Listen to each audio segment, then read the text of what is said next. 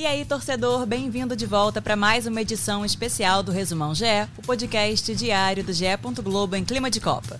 Edição especial não, especialíssima porque a seleção brasileira está oficialmente classificada para as oitavas de final do Mundial. Hoje é terça-feira, 29 de novembro de 2022. Eu sou Vitória Azevedo e eu vou te contar tudo o que rolou nesta segunda lá no Catar. Vem comigo!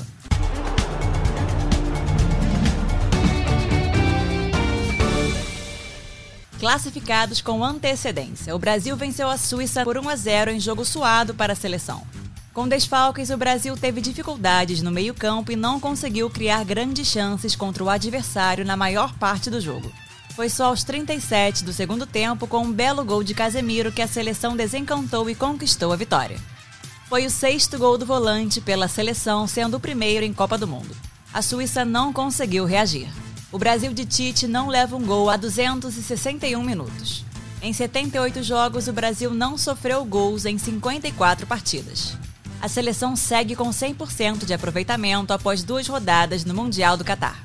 Já nas oitavas, o Brasil precisa segurar a liderança do Grupo G na próxima sexta-feira contra Camarões. O time hoje é o primeiro colocado e, se terminar a primeira fase na liderança, vai encarar nas oitavas de final o segundo colocado do Grupo H. No momento, este adversário seria a seleção de Gana com três pontos.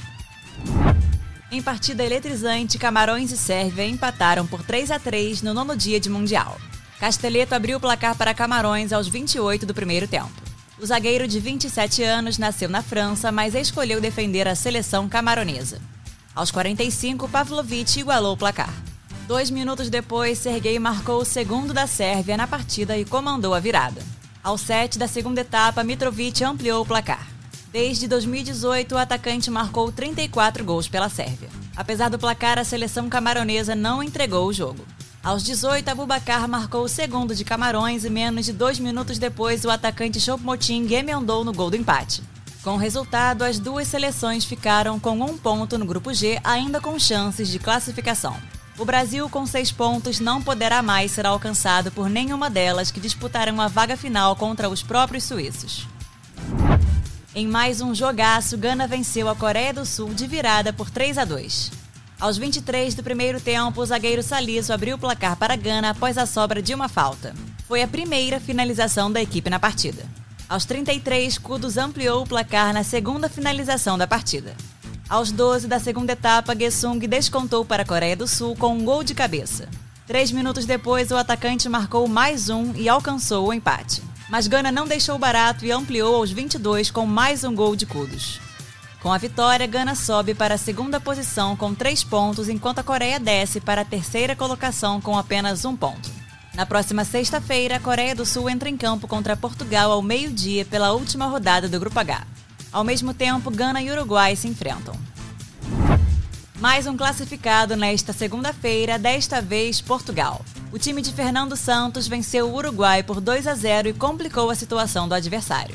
Não foi fácil sair do 0 a 0. As duas equipes se movimentaram e tiveram boas chances de gols, mas as defesas seguraram o placar.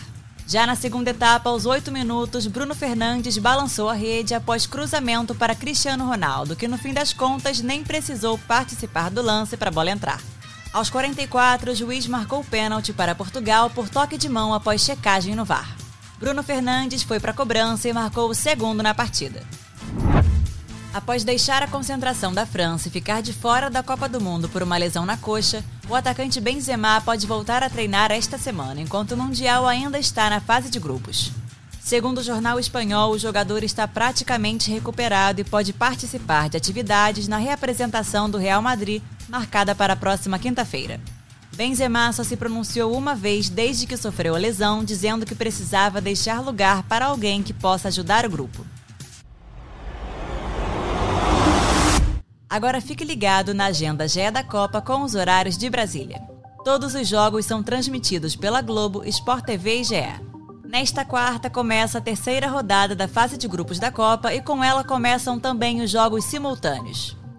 Ao meio-dia entram em campo Holanda e Catar e Equador e Senegal. Às quatro da tarde é a vez de Irã contra Estados Unidos e País de Gales contra a Inglaterra. Durante a Copa, você acompanha o podcast A Mesa diariamente às 6 da noite com análise dos jogos e comentários sobre tudo que está rolando no Mundial. O programa conta com a apresentação de Joana de Assis e participações de PVC, André Rizek, Losete, Pedro Moreno e muito mais. Eu sou Vitória Azevedo e me despeço por aqui. Voltamos nesta quarta-feira com muito mais Copa para você. Um abraço e tchau, tchau!